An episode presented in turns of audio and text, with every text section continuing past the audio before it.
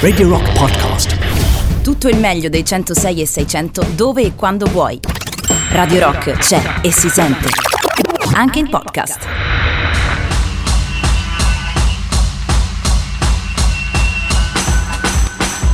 Buonanotte a tutti le inozzambuli, sonnambuli, ascoltatrici ascoltatori della radio del rock. È mezzanotte e 12 minuti, è già venerdì 26 marzo 2021 e io sono Jacopo Morroni. Siete collegati con Art Rock Camomilla, la trasmissione che sul filo del racconto vi porta dalle braccia di Matteo Strano direttamente a quelle di Morfeo. Stiamo insieme fino alle 2 di notte a raccontare a volte vite di personaggi, a volte movimenti artistici, a volte come stasera. Storie un po' più così particolari, magari meno, eh, meno ascoltate. Vi ricordo prima di iniziare e dirvi qual è l'argomento di eh, questa sera, eh, innanzitutto il 3899 106 e 600 tramite il quale potete restare in contatto con eh, me e con tutti gli altri speaker, sms, telegram, whatsapp, eh, signal, qualsiasi eh, sistema di messaggistica, nominatelo e noi ce l'abbiamo. Vi ricordo altresì che tutte le puntate di Art Rock Camomilla sono ascoltabili in podcast sia dal nostro sito www.radiorock.it che dalle principali piattaforme come ad esempio Spotify. Ma di cosa parliamo stasera? Ho detto una storia particolare. Sì, perché non è la storia né di un singolo personaggio né di un singolo movimento, ma di un qualcosa che soprattutto negli ultimi, diciamo, anno, anno e mezzo ha eh, assunto un um, ruolo di protagonista nella comunicazione e nei media. Sicuramente la pandemia ha ravvivato l'interesse di tutti noi verso quella che è l'arte medica, pensate solamente al dibattito sui vaccini. E dunque io ho deciso così in due o tre puntate, perché sarà una storia piuttosto lunga, di provare a raccontarvi per l'appunto l'evoluzione, la nascita di quella che noi eh, chiamiamo oggi la medicina. Vi dico subito una cosa. Si parte da tempi antichi, ma prima di arrivare a qualcosa che sia veramente medico, dobbiamo aspettare praticamente la fine del 1700. Eppure, testimonianze di pratiche mediche arrivano dal 3000 avanti Cristo.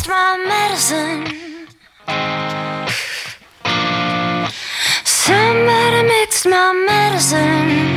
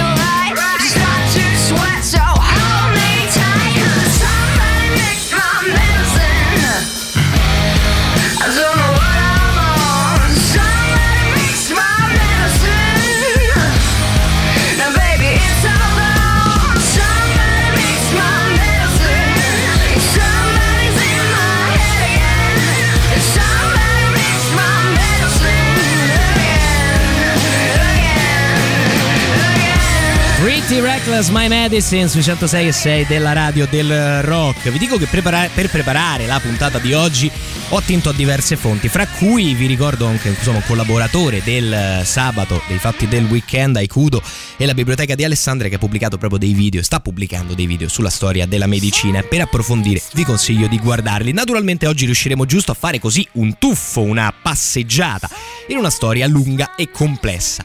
Le prime testimonianze di medicina arrivano dalla Mesopotamia. Abbiamo alcune tavolette databili addirittura, qualcuno pensa al 4000 a.C.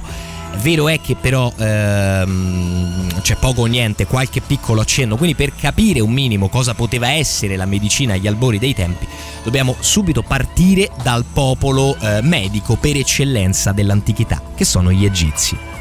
Perché vi dico questo? Perché naturalmente, ehm, oltre a ricordare che noi chiamiamo storia da quando l'uomo scrive, quindi da quando ci arrivano effettivamente qualche informazione, non sappiamo assolutamente nulla di quello che poteva essere la pratica medica prima, se non da alcune incerte autopsie su eh, resti di uomini eh, dell'età della pietra, per capirci.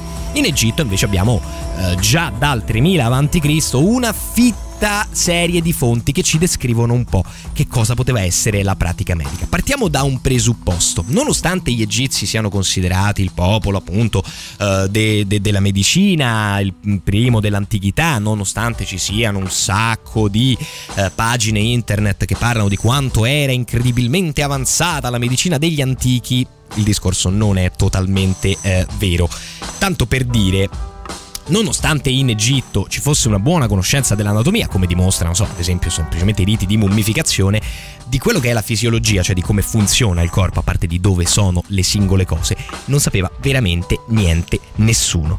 C'è anche un altro discorso, nonostante utilizzassero una serie di medicamenti eh, effettivamente utili a curare dei sintomi, ecco, loro non curavano le malattie, curavano solo i sintomi pensavano che la malattia derivasse da qualcos'altro, ma che nel frattempo è tanto meglio non soffrire. E allora cure come l'oppio erano sempre valide.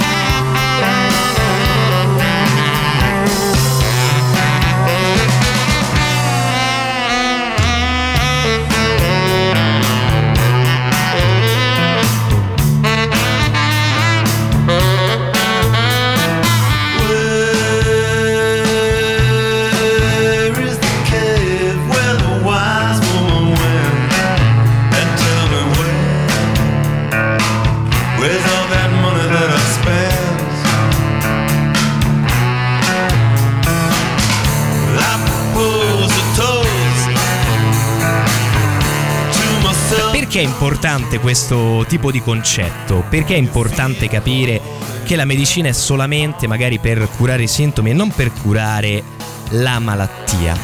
Perché in tutta l'antichità prevale, non in maniera univoca, ma prevale un senso non tanto pratico dell'arte curativa. Prevale l'idea che la malattia derivi da un qualcosa di divino, da un qualcosa di mistico, da un qualcosa di esterno, non inteso certo come microorganismi, ma di esterno al nostro mondo, di trascendente, potremmo dire. E quindi se i sintomi gli egizi li curano, e a volte anche con cose sensate, usare l'oppio contro il dolore è un qualcosa che facciamo ancora, adesso, anche se in maniera leggermente più raffinata. Ma eh, facevano anche altre cose come ad esempio spargere il miele sulle ferite, che può sembrare un'assurdità, ma in realtà aiuta a proteggere la ferita dalla possibile sepsi, dalla possibile colonizzazione da parte di batteri parassiti e via eh, dicendo. Certo che. ehm, certo che. Come chirurgia erano abbastanza pessimi. Cioè, loro conoscevano l'anatomia, ma non sapendo esattamente come funzionasse il tutto, pensavano che l'intelligenza stesse nel cuore, tanto così per dirne una qualsiasi. Diciamo che, a parte piccoli interventi, eh, per lo più le cose descritte nei papiri che troviamo eh, risultavano o quando di- proprio c'è scritto e dichiarato nella morte del paziente, per lo più, oppure eh, sappiamo oggi che non erano cose particolarmente utili. Eppure, perché sono passati alla storia come il popolo della sanità, il popolo della medicina? Ma perché erano forse l'unico popolo antico a essere attenti alla sanità pubblica. I medici non erano gente presa a caso che imparava così su qualche povero disgraziato seguendo un altro presunto medico, ma c'era una sorta di scuola centralizzata, i medici erano riconosciuti come classe ed erano per lo più degli stipendiati eh, dello Stato. Oltretutto c'erano una serie di sistemi per cercare di garantire che l'acqua non ristagnasse, che insomma ci fossero degli approvvigionamenti di acqua potabile dal Nilo, che naturalmente è una grande fonte ma è pieno zeppo di limo. Insomma, erano piuttosto attenti, certo poco esperti.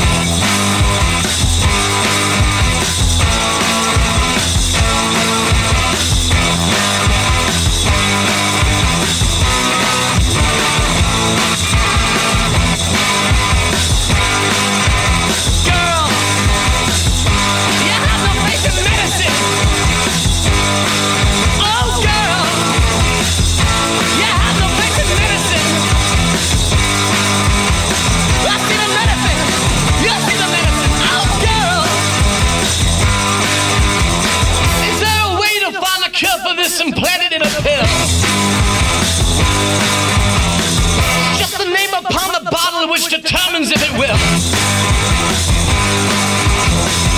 Is the problem you're allergic to a well familiar name? Do you have a problem with this one if the results are the same?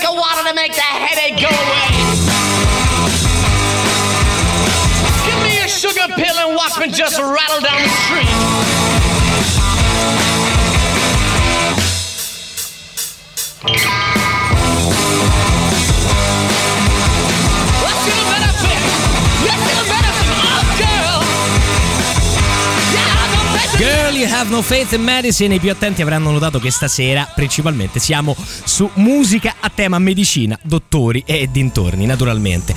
C'è Alessandro che al 3899 106 e 600 mi chiede, mi fa una domanda interessante. Quali sono le patologie che più spesso colpivano eh, gli antichi? Beh, guarda, fra pochissimo te ne parlo. Eh, perché fra pochissimo? Perché prima vorrei farvi capire un po' il rapporto con le patologie che c'era. Abbiamo detto le patologie sono qualcosa di esterno, di mistico e questo rientra anche in quella che era un po' la visione dell'uomo che c'era nella cultura egizia e in parte della cultura mediterranea dell'antichità. Cioè il corpo non è che di per sé deperisce, c'è qualcosa che deve agire sul corpo. non avevano il concetto del fatto che ogni tanto il corpo si rompe, non so come dire, per cause del tutto naturali, per dei piccoli errori a livello cellulare. Pensate all'insorgenza di un tumore, ad esempio, che spesso non è correlato a nessuna causa specifica, è solamente un inceppamento del corpo e del funzionamento del corpo. Loro invece pensavano che fosse qualcosa di esterno e non erano gli unici a pensare a questa influenza sostanzialmente di, che- di quelli che erano bene o male, più o meno identificati spiriti maligni. Pensate che eh, presso i Sumeri, e noi abbiamo di grandissimi documenti perché abbiamo il codice di Hammurabi, ci è arrivato- sono arrivate tavolette e tavolette da un'era un po' più recente, parliamo di circa, se non sbaglio, il 1200 a.C., vado a memoria, qua potrei leggermente sbagliare. Ehm, che cosa vediamo? Beh, vediamo che nonostante ci fosse una grande applicazione pratica, in realtà non ci si era capito molto. Cioè il medico arrivava, eh, il medico sumero arrivava a casa dell'infermo e cercava di diciamo praticare una sorta di anamnesi, una sorta di indagine meticolosa, accurata. C'erano persino delle scuole che insegnavano qual era l'elenco delle domande da fare a ogni tipo di paziente, per ogni tipo di patologia. Peccato che queste domande non fossero eh, del tipo, non so, eh, dove ti fa male o che cosa, eh, cosa ti affligge, cosa senti, ma erano piuttosto domande rituali, cioè che ne so, hai pregato oggi? Quante volte al giorno fai questa cosa? Hai detto parolacce? Hai bevuto troppo alcol? E qua anche non inteso in senso, fil- filo- in senso fisiologico, ma in senso di peccato. Alla fine, sulle risposte del paziente si discerneva quali dei 6.000 spiriti maligni identificati dai Sumeri era il responsabile della malattia. Da là il rito apotropaico per scacciare tale spirito. Arriviamo alla pausa della mezzanotte e mezza dolcemente con la voce di Marvin Gaye e la sua Sexual Healing.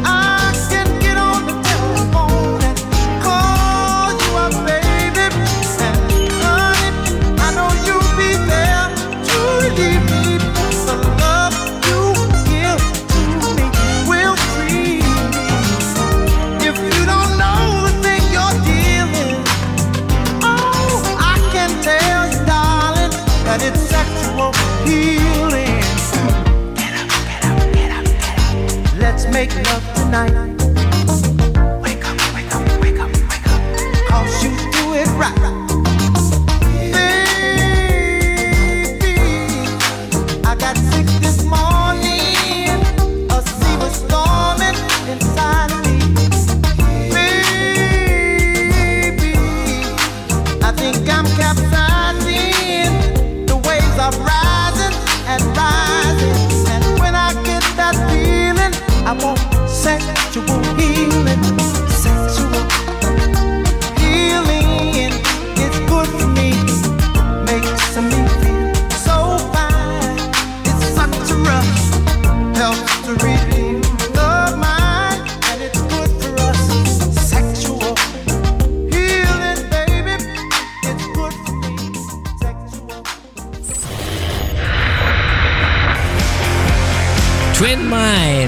Candies fra le nostre novità in alta rotazione. Vi ricordo che potete votarle dal nostro sito www.radiorock.it, dallo stesso sito in cui trovate tutti i nostri podcast, non soltanto di Art Rock Camomilla. Bene signori, è mezzanotte e 35 e abbiamo appena iniziato il nostro viaggio nella medicina dell'antichità. Vi raccontavo come gli egizi, eh, che sono il popolo dell'antichità più conosciuto, di cui abbiamo più fonti mediche, parliamo di anche 2000-3000 a.C., per capirci, ehm, pensavano che le malattie venissero dall'esterno, fossero sostanzialmente effetti di spiriti su un corpo di per sé incorruttibile e si interessavano poco dunque a come questo corpo funzionasse. Ma giustamente, mi chiedeva Alessandro al 3899 106 e 600, ma quali erano queste malattie? Cioè cosa tentavano di curare gli egizi?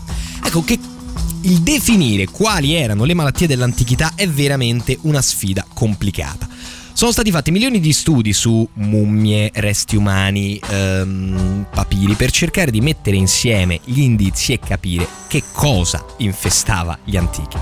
Partiamo da un presupposto, malattie infettive sicuramente erano in cima alla lista, niente antibiotici, niente vaccini, nulla di tutto ciò, niente antisepsi, niente sapone, per capirci, acqua spesso contaminata e quindi sia batteri che parassiti. Sui parassiti eh, farei una parentesi particolare perché effettivamente hanno caratterizzato in qualche modo eh, le malattie dell'antichità. Pensate a quello bastoncino che vedete costantemente raffigurato nelle farmacie, un po' il simbolo dell'arte medica e dell'arte farmaceutica se volete. Secondo una tradizione proverrebbe eh, dal... dalla- diciamo, dal bastone col quale si arriccia, si fa arricciare intorno il serpente per estrarne il veleno utilizzato poi a fini medici. Per altri però invece deriverebbe da un metodo di estrarre un eh, parassita che insomma si trova più volte nell'acqua sporca, si chiama Dracolunsus medinensis, che è un piccolo verme che si infila sotto pelle e che effettivamente senza terapie per essere estratto deve essere fatto arrotolare su un bastoncino e poi lentamente estratto. Solo il medico sapeva fare questa eh, pratica ed è per questo che il bastone di Asclepio, il simbolo appunto della medicina, probabilmente deriva proprio da questo, da questo tipo di malattia.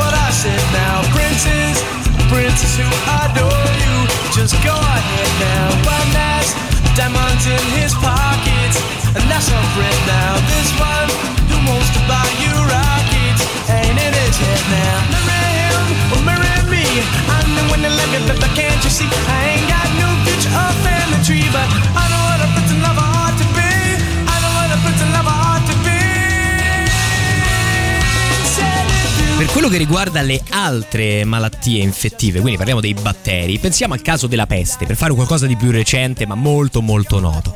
Ecco, capire esattamente di cosa soffrissero non è facile perché i batteri, come qualsiasi altra specie, evolve. E quindi dire che la peste del 1300 derivi dal nostro Yersinia pestis che oggi conosciamo e possiamo magari studiare in laboratorio effettivamente non è immediato come potrebbe sembrare. In ogni caso pare che il morbillo fosse una delle malattie infettive principalmente, principalmente presenti. Poi c'erano le malattie professionali, naturalmente, come nel mondo di oggi. Eh, gli schiavi romani, e questo è stato un grosso problema, soprattutto nei grandi latifondi della campagna, erano consumati dall'artrosi, da quello che sappiamo. Così come gli egizi che vivevano nel Nilo e in un terreno paludoso erano infestati non solo da parassiti, ma anche da altre problematiche della pelle che possono derivare dallo stare a lungo a contatto con acqua salmastra come quella della foce del Nilo. In ogni caso, dopo aver parlato appunto degli egizi e della loro concezione divina, che poi ritroviamo nei Sumeri, nei Babilonesi, in tutte le popolazioni del Mediterraneo dell'antichità, le prime di cui abbiamo fonti certe sulla medicina, ci dobbiamo spostare in Grecia per capire il tassello successivo. Premetto due cose. Uno, la storia della medicina non è una storia bella lineare, fatta di un avanzamento dietro l'altro, una sorta di crescita costante. No, in realtà è un saliscendi asistematico praticamente fino al 1800, in cui la pratica medica inizia a diventare qualcosa di più concreto. E anche la concezione trascendentale della malattia è un qualcosa che accompagna l'umanità praticamente fino ed oltre il periodo dell'illuminismo. Persino i greci, che di base erano belli pragmatici, precisi nello studio delle cose, molto più di egizi, sumeri e babilonesi, la concezione del divino che infligge punizioni è sempre presente. Pensate per esempio eh, all'Iliade, dove all'inizio la grande moria dei greci da cosa è derivata? Non certo da un microorganismo, quanto da Apollo incazzato.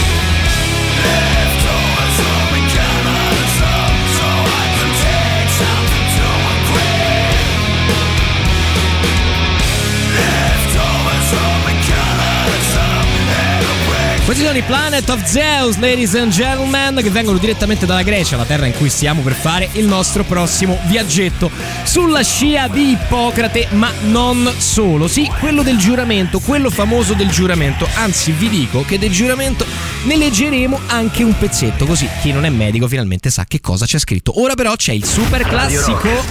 Super classico.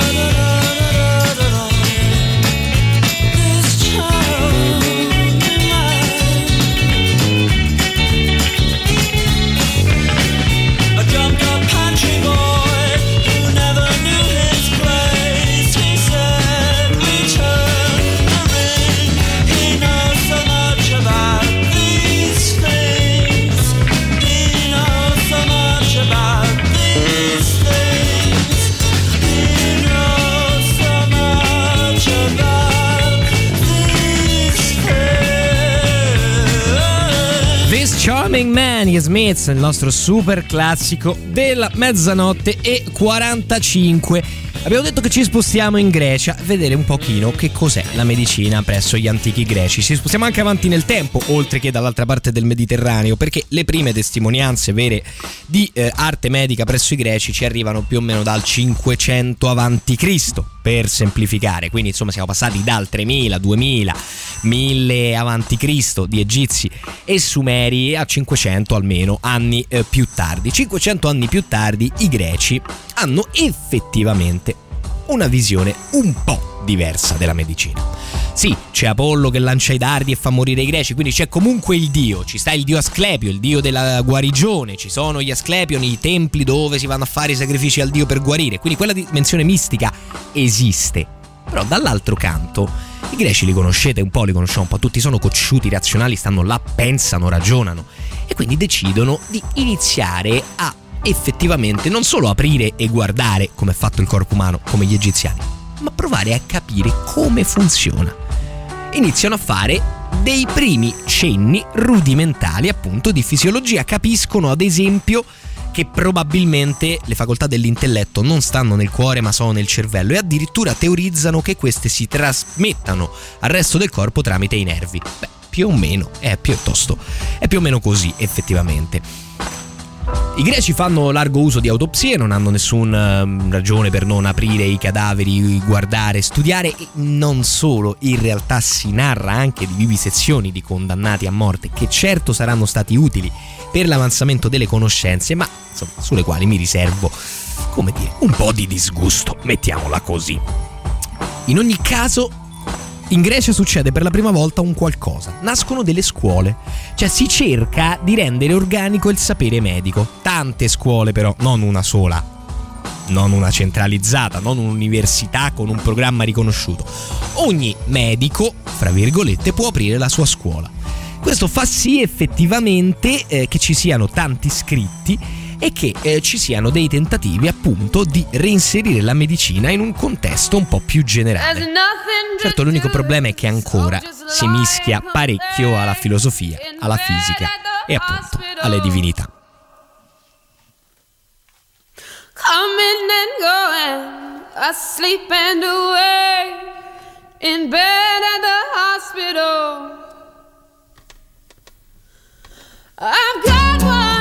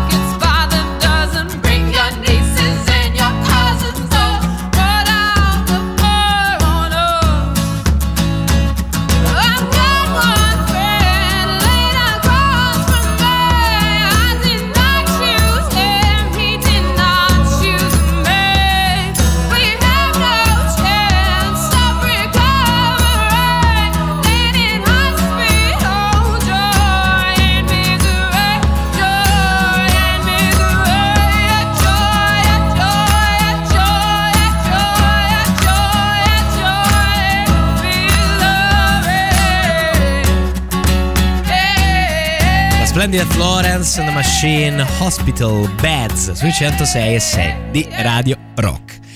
Abbiamo detto che i greci sono pratici, iniziano a capire un po' di funzionamento, iniziano ad aprire i cadaveri e a studiarli in maniera leggermente più razionale, ecco, non utilizziamo termini eccessivi, iniziano a capire qualcosina di, ehm, di fisiologia, ma restano comunque separati in tante scuole con eh, una- un ostacolo principale. L'ostacolo principale è comunque l'approccio all'arte medica.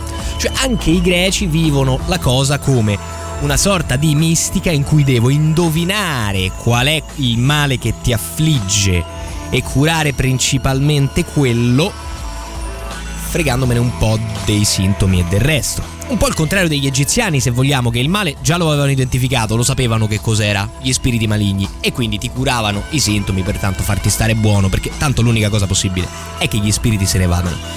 I greci fanno un po' il contrario finché non arriva un medico fondamentale, un medico molto famoso, il cui giuramento i medici con certi aggiustamenti ripetono ancora oggi. Naturalmente parlo di Ippocrate.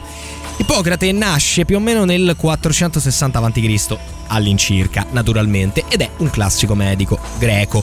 Ehm, cos'è un classico medico greco? Beh, è un nobile di base, è uno che ha tempo di stare, non lavorare al campo, alla bottega, stare, indagare, seguire altri medici. È nobile perché oltretutto il medico si sposta di luogo in luogo. L'idea è che deve accumulare più esperienza possibile, quindi visitare più templi, più luoghi, imparare nuove cure e poi cercare di farsi un'idea. È un altro di quelli che fonda la sua scuola, visto il suo ottimo successo in vita. Ma quali sono le innovazioni che porta Ippocrate? Quello che porta Ippocrate di interessante è questo.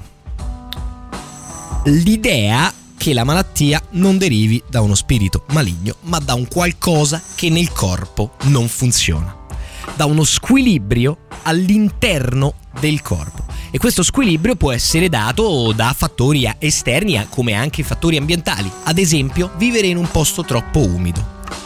Questo sembrerebbe un passo in avanti fondamentale rispetto alla medicina mistica. Eppure, eppure, ancora siamo molto lontani, perché la teoria che Ippocrate tira fuori per cercare di sistematizzare le sue esperienze è tutt'altro che scientifica.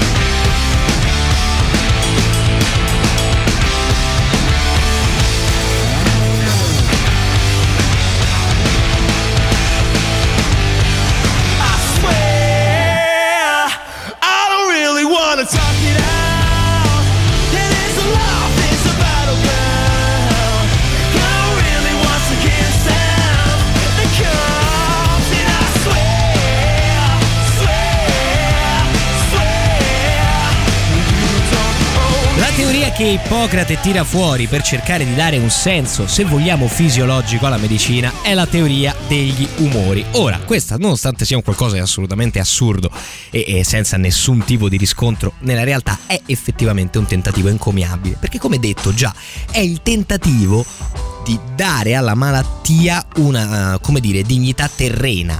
Cioè non c'è solamente il Dio, ma c'è qualcosa che nel corpo si è inceppato e possiamo fare qualcosa su una base razionale per aggiustarlo.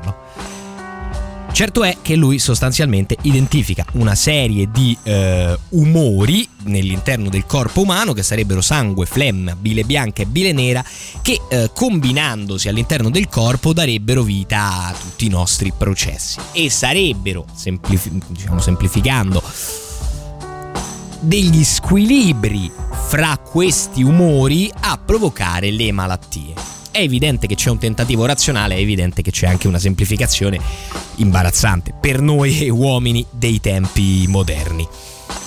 Sostanzialmente, ecco, gli squilibri possono essere curati in varie maniere. Mm, eh, possono essere, ad esempio, un eccesso di sangue può essere curato con un salasso, uno dei pratiche mediche antiche più conosciute e più note, che oggi sappiamo non avere fondamentalmente alcuna efficacia medica. Quindi ovviamente anche i rimedi alla fine non erano particolarmente efficaci perché basati su una teoria piuttosto eh, ballerina. C'è anche da dire una cosa sulla teoria ippocratea. Nonostante Ippocrate fosse un buon metodo un buon medico e alcuni dei suoi metodi fossero effettivamente efficaci, un po' come abbiamo detto degli egizi, il miele sulle ferite effettivamente aiuta se non hai ovviamente il cicatrene o i farmaci moderni. Ma Uno dei difetti ulteriori, diciamo, è che eh, la scuola ippocratea è quella che ha preso piede più di tutte. Più di tutti vuol dire sommergendo le altre scuole mediche, un po' eliminando il dibattito, un po' a sia di Ippocrate quasi a dogma, non so come dire, della medicina. Tant'è che piano piano i vari umori iniziano a essere collegati non solo all'ambito medico, ma a un ambito più profondo, più interiore, filosofico, generale. Mm, Chi ha un eccesso di flemma di uno di questi umori, per esempio, non solo ha delle malattie, ma di solito è uno pigro, di solito è uno sciocco, di solito è anche grasso.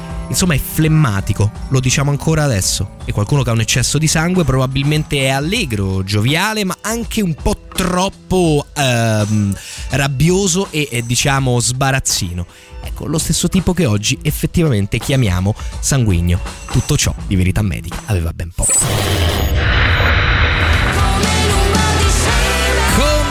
Body shaming che mama fra le nostre novità in alta rotazione. Fra l'altro vi ricordo, se non l'avete già fatto, scaricate o aggiornate l'app di Radio Rock perché c'è una nuova versione bellissima con un sacco di novità, un restyling grafico e ci potete seguire ovunque, basta una connessione 3G. Bene, la medicina dell'antichità non si ferma certo alla Grecia. Naturalmente, dopo il declino della società greca, c'è una nuova potenza che prende il controllo dell'Europa e del bacino del Mediterraneo. Parliamo naturalmente di Roma. Cos'era la medicina a Roma? Anche qui osserviamo una grande dicotomia fra, da un lato, un'attenzione all'igiene, alla persino un accenno di sanità pubblica, forse la prima nella storia, dall'altro, ovviamente, una serie di teorie completamente sballate, la maggior parte dei rimedi inefficaci. Prima della conquista della Grecia, sì, perché la conquista della Grecia nella storia di Roma è veramente uno spartiacque, arriverà tutto quello che è la cultura ellenistica, trasmetterà nella capitale della Repubblica, al tempo ancora Repubblica, ma prima di conquistare la Grecia e quindi avere accesso a quella conoscenza, a quel know-how, diremmo oggi, la medicina di Roma era principalmente una medicina domestica. Che vuol dire la medicina domestica? Vuol dire che non c'era propriamente il medico, c'era il pater familie, il capo di famiglia, che di media si occupava anche di curare i malanni. Curare i malanni significava quando stai male ti do un po' di vino, l'olio, imbottiture di lana per tenerti al, al, al caldo, insomma piccolissime eh, accorgimenti piuttosto, piuttosto banali. Si utilizzava accanto a questi eh, procedimenti empirici molto appunto semplici ovviamente anche la, l- c'era anche il ricorso ecco, alla magia, alla stregoneria, allo, allo sciamano di turno, religioso di turno che veniva e tentava di praticare un rito apotropaico. Insomma, neanche Roma riesce a distinguere chiaramente fra la medicina, diciamo, vera e propriamente scientifica dalla mistica. hospital bound. So you know there will be treatment.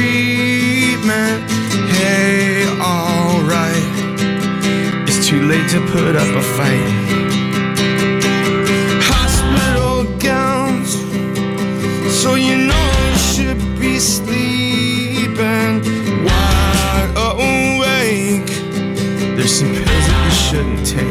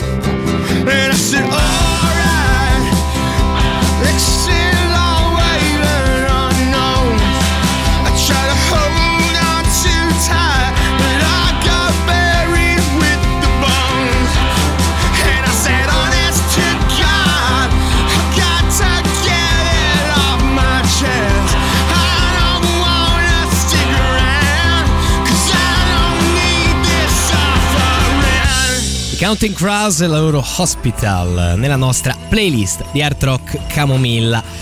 Quindi siamo a Roma, la medicina è principalmente domestica, come direbbero i Cure Boys Don't Cry, i romani hanno un'etica della sofferenza, del dolore e quindi non c'è un'attenzione spasmodica come c'era stato ad esempio negli egizi per trovare rimedi ai sintomi della malattia. Principalmente c'è aspetta e spera, prova qualche rito apotropaico, qualche formula magica da ripetere la mattina e a mezzanotte, cose del genere, insomma. Tieniti al caldo e magari fatti un bicchiere di vino, che male non può fare. Oltretutto a Roma c'è una grossa diffidenza iniziale per la cultura greca, cioè quando i primi medici eh, dalle eh, colonie ellenistiche iniziano ad arrivare eh, a Roma, ci sono molti scrittori noti, fra cui esempio Catone il censore, che già dal nome insomma è tutto un programma, che dicono ah ma chi sono questi, arrivano con le loro teorie a dirci che cosa dobbiamo fare, quanto noi avevamo la nostra bella medicina domestica, insomma Salvini dell'epoca. Detto ciò, ehm, in realtà il medico probabilmente più influente dall'antichità al medioevo è in parte romano. Perché in parte romano? Eh beh, perché è proprio un, in- fa, fa proprio da ponte fra Roma e la Grecia. Si chiama Galeno di Pergamo. Pergamo è in Turchia. È vero che è in Turchia, ma non ci sono ancora i turchi lì, ci sono i greci lì. Quindi Pergamo, beh, eh, Galeno di Pergamo è greco di nascita, ma vive tutta la sua vita a Roma, nella capitale. Diventa il capostipite di una scuola che, come detto, influenzerà la medicina praticamente fino al 1400, quindi per un buon 1300 anni. Notare che però siamo già intorno al 100 d.C., cioè in piena epoca cristiana. E quindi ci hanno messo parecchio i romani ecco, ad accettare l'influsso della cultura esterna ed applicarlo anche all'interno. Siamo in piena età imperiale ed è proprio il momento in cui si inizia a fare veramente attenzione alla sanità pubblica. Però adesso l'ho nominata, a questo punto ascoltiamola, Boys Don't Cry.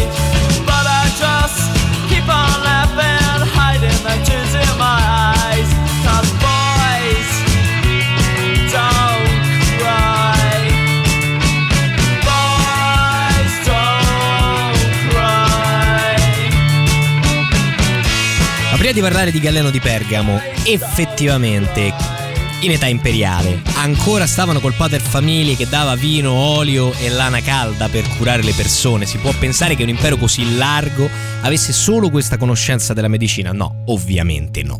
Galeno di Pergamo è vero che rivoluziona le cose, ma si innesta su una base già abbastanza fornita. Quando parlo di sanità pubblica parlo anche di piccoli accorgimenti. Gli acquedotti già sono una cosa enorme perché fanno arrivare acqua fra virgolette fresca, ma comunque sicuramente più fresca dell'acqua stagnante che si può prendere da altre eh, parti. Oltretutto gli stessi acquedotti ad esempio avevano delle vasche eh, di decantazione in cui il flusso d'acqua rallentava per far depositare il limo e le sostanze inquinanti e cercare di far arrivare acqua pura. Ecco, ciò nonostante i parassiti anche lì erano pieni.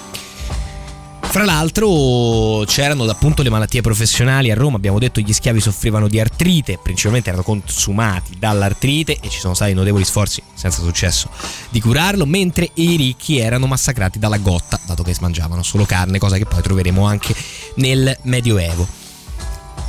Come curavano? Beh, eh, la- soprattutto con medicine vegetali. Ad esempio c'era un po' il cavolo fermentato, che era mm, il toccasana generale, da mangiare in grandi quantità in ogni caso, in qualsiasi malattia che va bene. E poi delle piccole cose che ricordano un po' l'omeopatia, i fichi secchi per la tonsillite, cose del genere. Ma attenzione, c'erano anche delle intuizioni buone, anche qui, come al solito.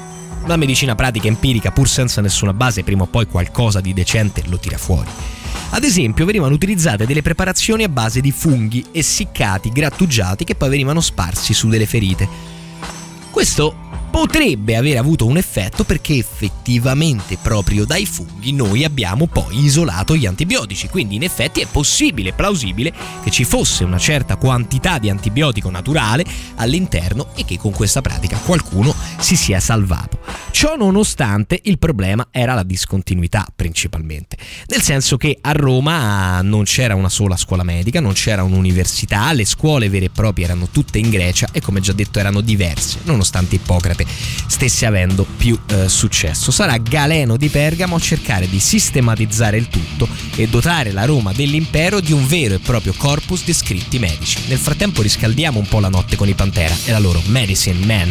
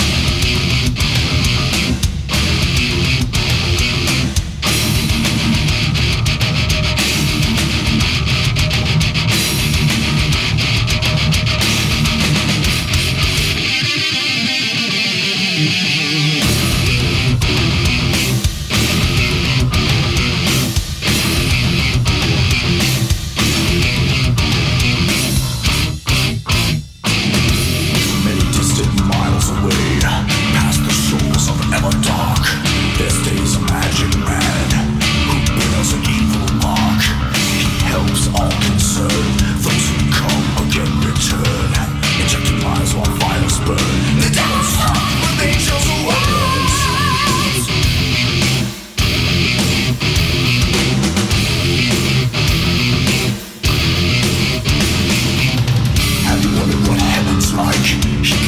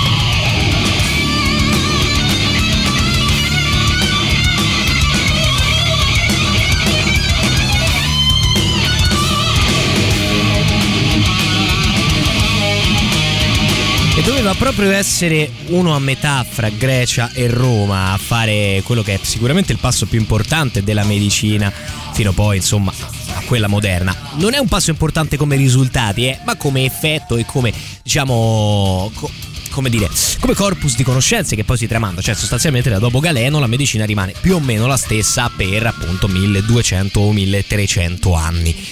Perché dico uno a metà? Doveva essere uno a metà? Perché è sicuramente un greco, quindi prende eh, dai greci l'idea che col sapere si può studiare tutto, si può conoscere tutto, studia Euclide. e gli piace tanto questo bell'edificio del sapere che i filosofi greci costruiscono, in cui fanno un sistema in cui tutto il mondo trova un posto. Bello, bello, bello.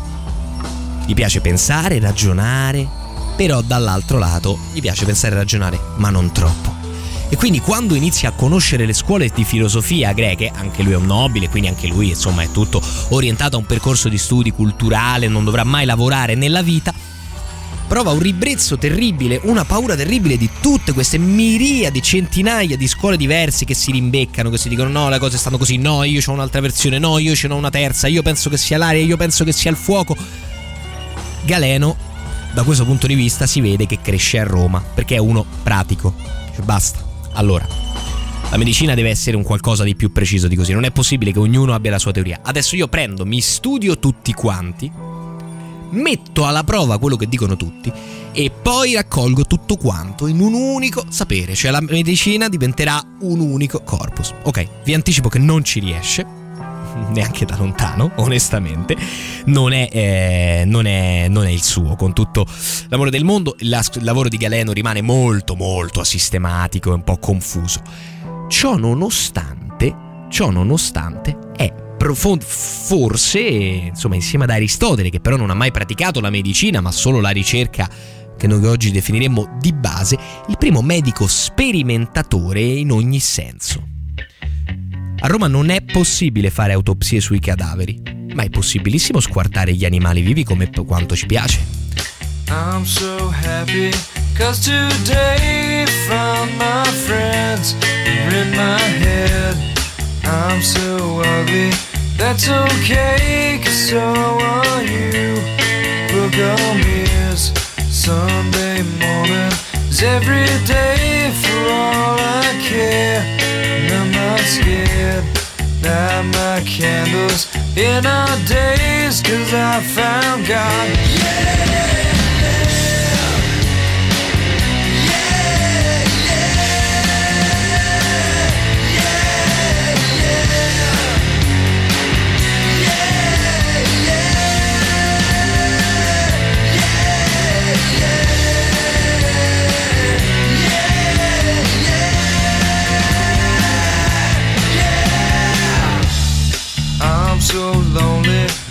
that's okay. Shake my head, and I'm not sad. And just maybe I'm to blame for all I've heard. I'm not sure. I'm so excited, I can't wait to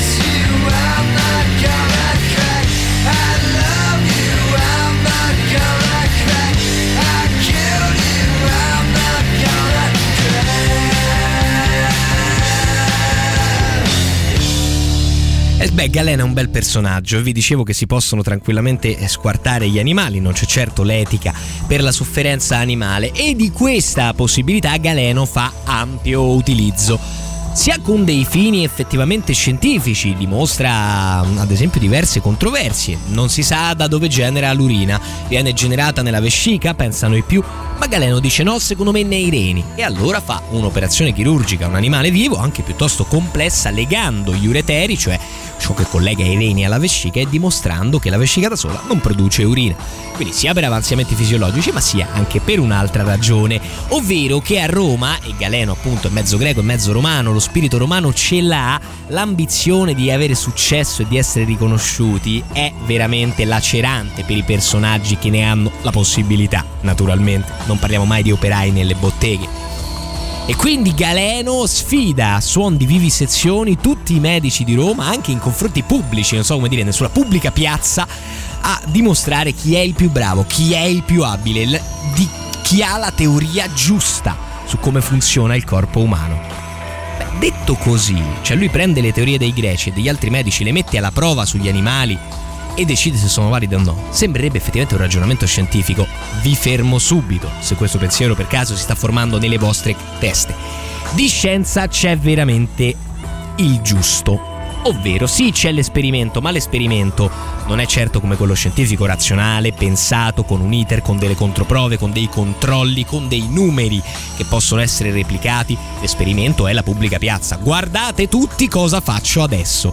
Quello l'ho fatto una volta, questa teoria è valida. C'è una bella differenza. Secondo poi, in realtà Galeno mh, segue mh, piuttosto pedissequamente le teorie cristiane sull'immortalità dell'anima, ad esempio, e quindi ehm, non solo.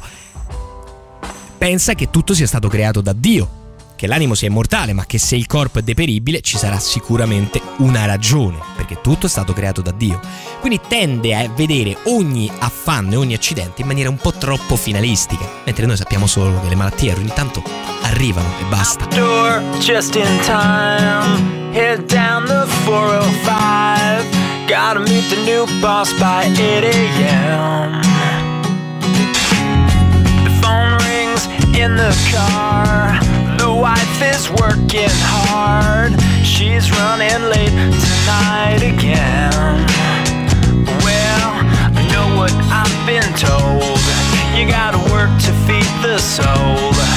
But I can't do this all on my own. No, I know I'm no Superman.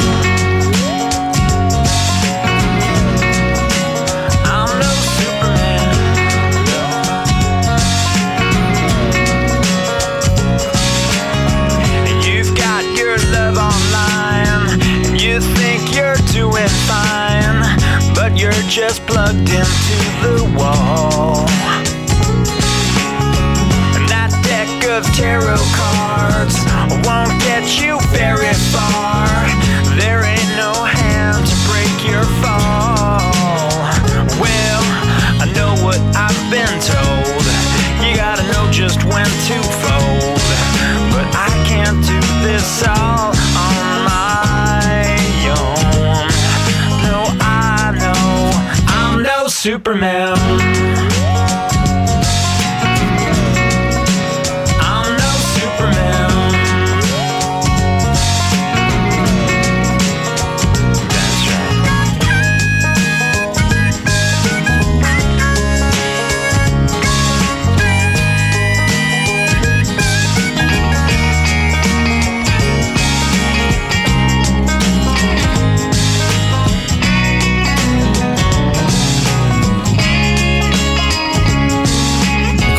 citare un attimo Scraps in una puntata dedicata alla medicina? C'è da dire che questa concezione finalistica c'è una ragione, intendo una ragione trascendente a tutto quello che è il corpo il funzionamento del corpo umano, lo porta anche a fare delle ipotesi effettivamente azzeccate, cioè nel senso a osservare e dire de non è qui per caso, deve, voler, deve fare qualcosa.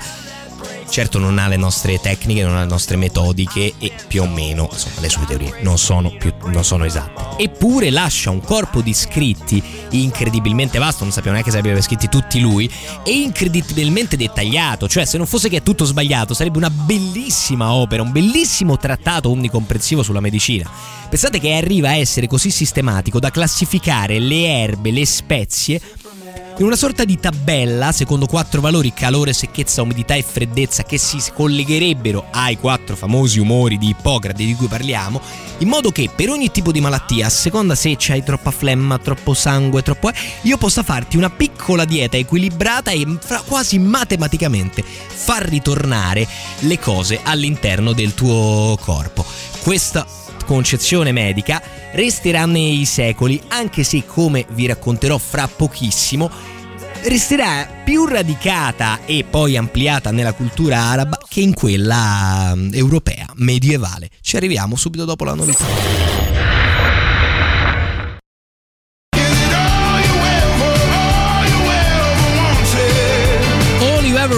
Rag and Bone Man. Lo trovo veramente, veramente bello questo brano delle nostre novità in alta rotazione che potete votare ovviamente dal sito www.radiorock.it. Io sono Jacopo Morroni, questa è Art Rock Camomilla, è l'una e 35 minuti e siamo un'altra mezz'oretta insieme parlando della storia della medicina. Insomma, Galeno ci lascia questo grande corpo in cui sono un po' sintetizzate e in qualche modo sistemate le varie teorie delle scuole greche con un grande approfondimento a quella ippocratea, una serie di esperimenti e scoperte dello stesso Galeno e queste vengono tramandate e saranno la base della medicina colta praticamente per tutto il Medioevo. Ma quando parliamo di Medioevo dobbiamo fare una serie di distinguo, non sarà facile, proverò a, eh, a farli. Il primo è che il Medioevo dura mille anni, quindi parlare di Medioevo è comunque fare una semplificazione incredibile un po' come abbiamo fatto per l'età antica in cui abbiamo trattato 2000 anni così in un paio di talk.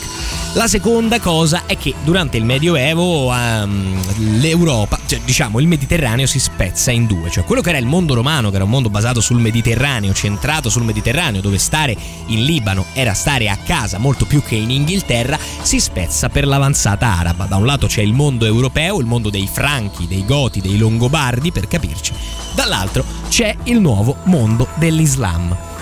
E in realtà la maggior parte delle biblioteche, la maggior parte del sapere non era certo a Roma, ma era più che altro dall'altra parte. Libano, Siria, Egitto, erano questi i posti, Turchia, erano questi i posti colti, i posti dove c'era il sapere, dove c'erano le scuole. Bene, tutti questi posti finiscono in mano al- a- alla grandissima espansione dei califfati arabi. Il che fa sì che praticamente la medicina, se in Europa ha un crollo verticale, ammesso che fosse buona, nei paesi arabi invece ha una vertiginosa salita di, qua- di qualità rispetto a appunto il popolo che vive nel deserto e che non ha grandissime eh, conoscenze. Tutto il corpus, tutto il know-how greco viene integrato nel sapere arabo e di lì migliorato. Per secoli gli arabi staccheranno il mondo europeo in quanto a capacità di curare gli ammalati. Adesso ascoltiamo insieme i Foo Fighters e la loro Medicine at Midnight che dà il nome al disco.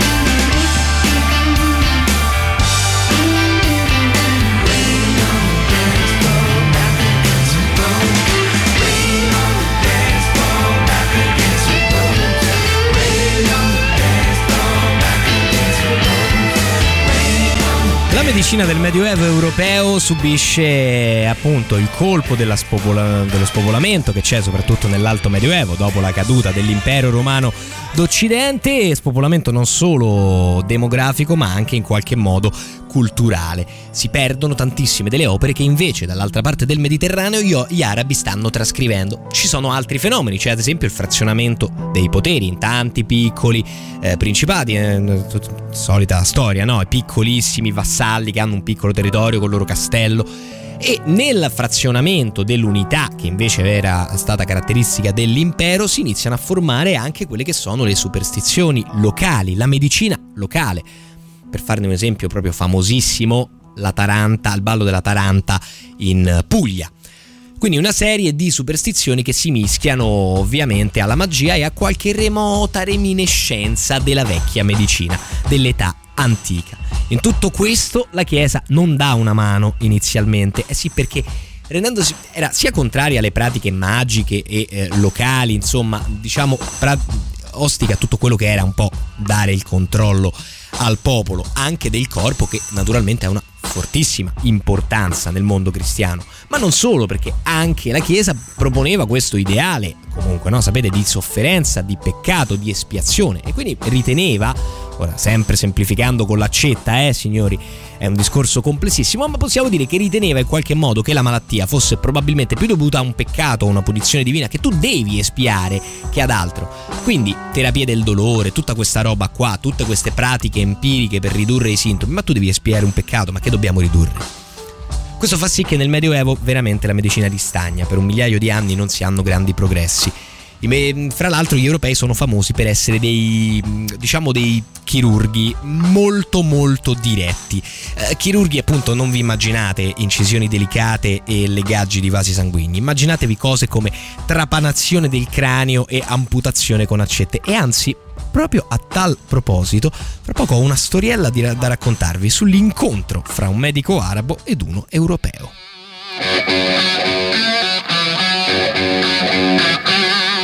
You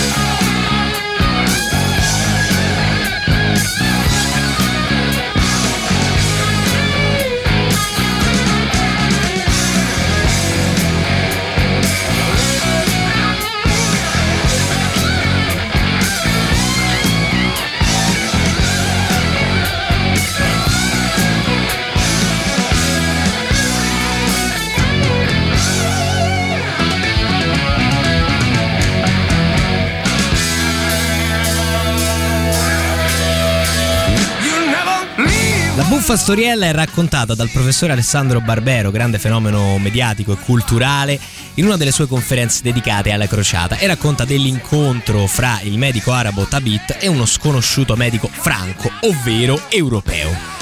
Quello che racconta è che lo racconta un sultano che scrive questa, questa storia, un, eh, un emiro, il tale emiro Usama, è che questo medico viene mandato al campo cristiano proprio su richiesta dei cristiani che stanno lì, eh, che hanno appena preso Gerusalemme, siamo intorno al 1100. L'emiro acconsente perché nei tempi di pace si collabora e gli manda il medico Tabiti. Beh, eh, qui il medico deve visitare un uomo che ha un ascesso a una gamba, quindi un'infezione a una gamba, e una donna che è affetta da consunzione, ovvero sostanzialmente sta deperendo. Inizia la sua terapia, inizia a drenare l'ascesso, a applicare dell'acqua calda, alla donna dà una dieta e una serie di ricostituenti, i due stanno meglio fin tanto che non arriva il medico Franco. Racconta Usama che questo medico si avvicinò al, al cavaliere che aveva l'accesso alla gamba dicendogli ah ma lascia stare questo arabo non capisce nulla. O muori oppure vivi senza gamba. Cosa scegli? Beh, vivo senza gamba risponde il cavaliere. Così prende un'accetta tenta di troncarla fra l'altro mettendoci più di un colpo quindi non in buona maniera provocando un'emorragia e l'immediata morte del cavaliere alla donna, che con la dieta stava un po' meglio, il medico Franco decide di trapanare il cranio per far uscire uno spirito maligno.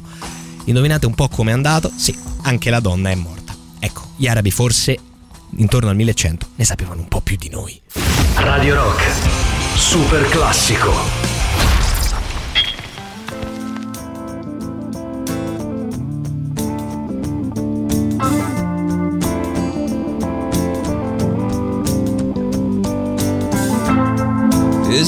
Getting better? Or do you feel the same? Will it make it easier on you now? You got someone to blame.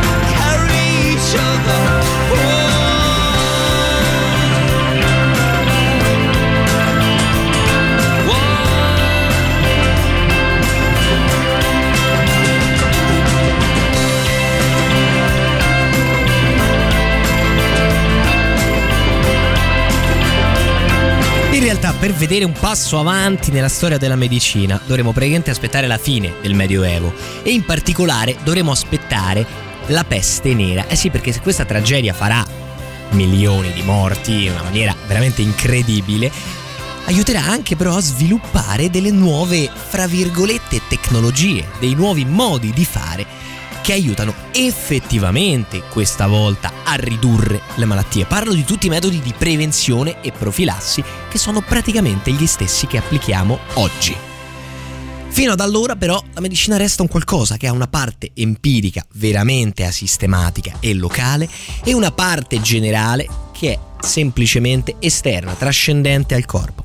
Cioè tutta la... nonostante si mantenga in alcuni monasteri eh, nel Medioevo la traduzione dei testi e la trascrizione dei testi di Galeno con la sua opera sistemica, tutto il suo essere sperimentatore vero e proprio viene praticamente perso per un millennio. Cioè Galeno è il più importante, ma forse la parte più importante del suo lavoro non è quella che viene riportata, è quella che invece utilizzano gli islamici dall'altro lato del Mediterraneo e che poi piano piano si ridiffonderà in Europa tramite la conquista della Spagna. La prossima puntata sulla storia della medicina si aprirà proprio con la peste e per non lasciarvi troppo morbidi direi che è il momento di ascoltare qualcosa del genere.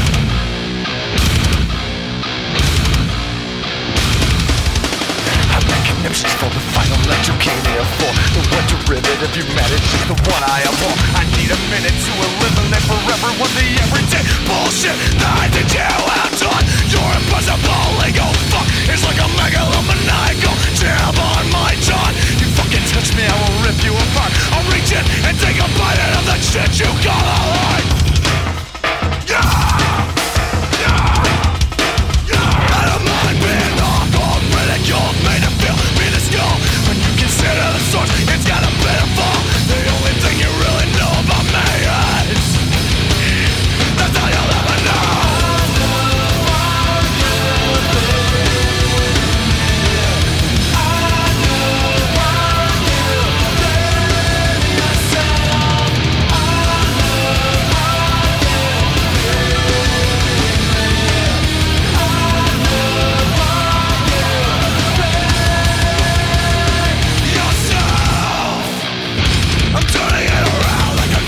I wanna understand why, but I'm hurting myself. I haven't seen a lot of reasons to stop it. I can't just drop it. I'm just a bastard, but at least I admit it. At least I admit it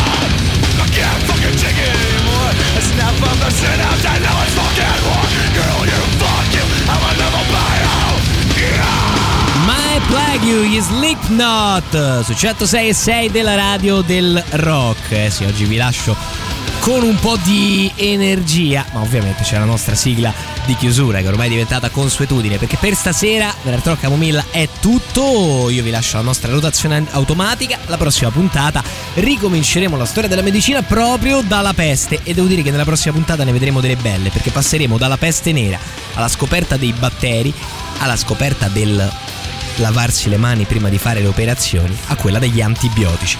Quindi sostanzialmente quando la medicina farà veramente dei passi avanti. Vi anticipo, dopo la peste non c'è nulla praticamente prima del 1600. Noi ci lasciamo come al solito con questa bella canzone dei Killers che si chiama Good Night Travel Well, che è il mio augurio per la serata.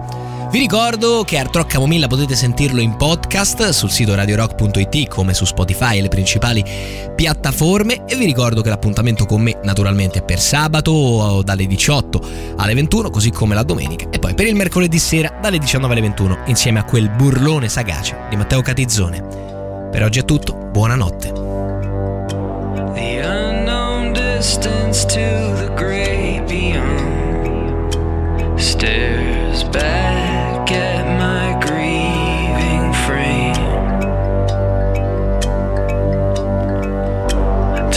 cast my shadow by the holy sun. My spirit moans with a sacred pain. And it's quiet now.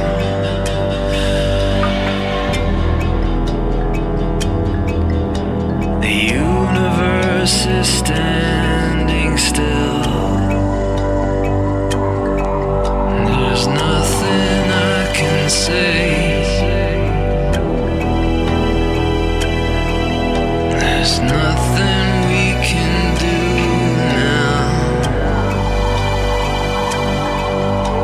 There's nothing I can say. There's nothing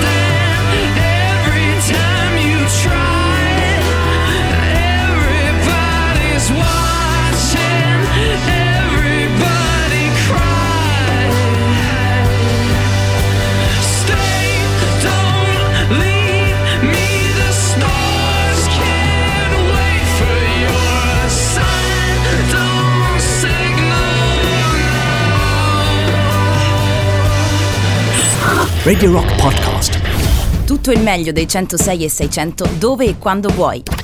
Radio Rock c'è e si sente. Anche in podcast.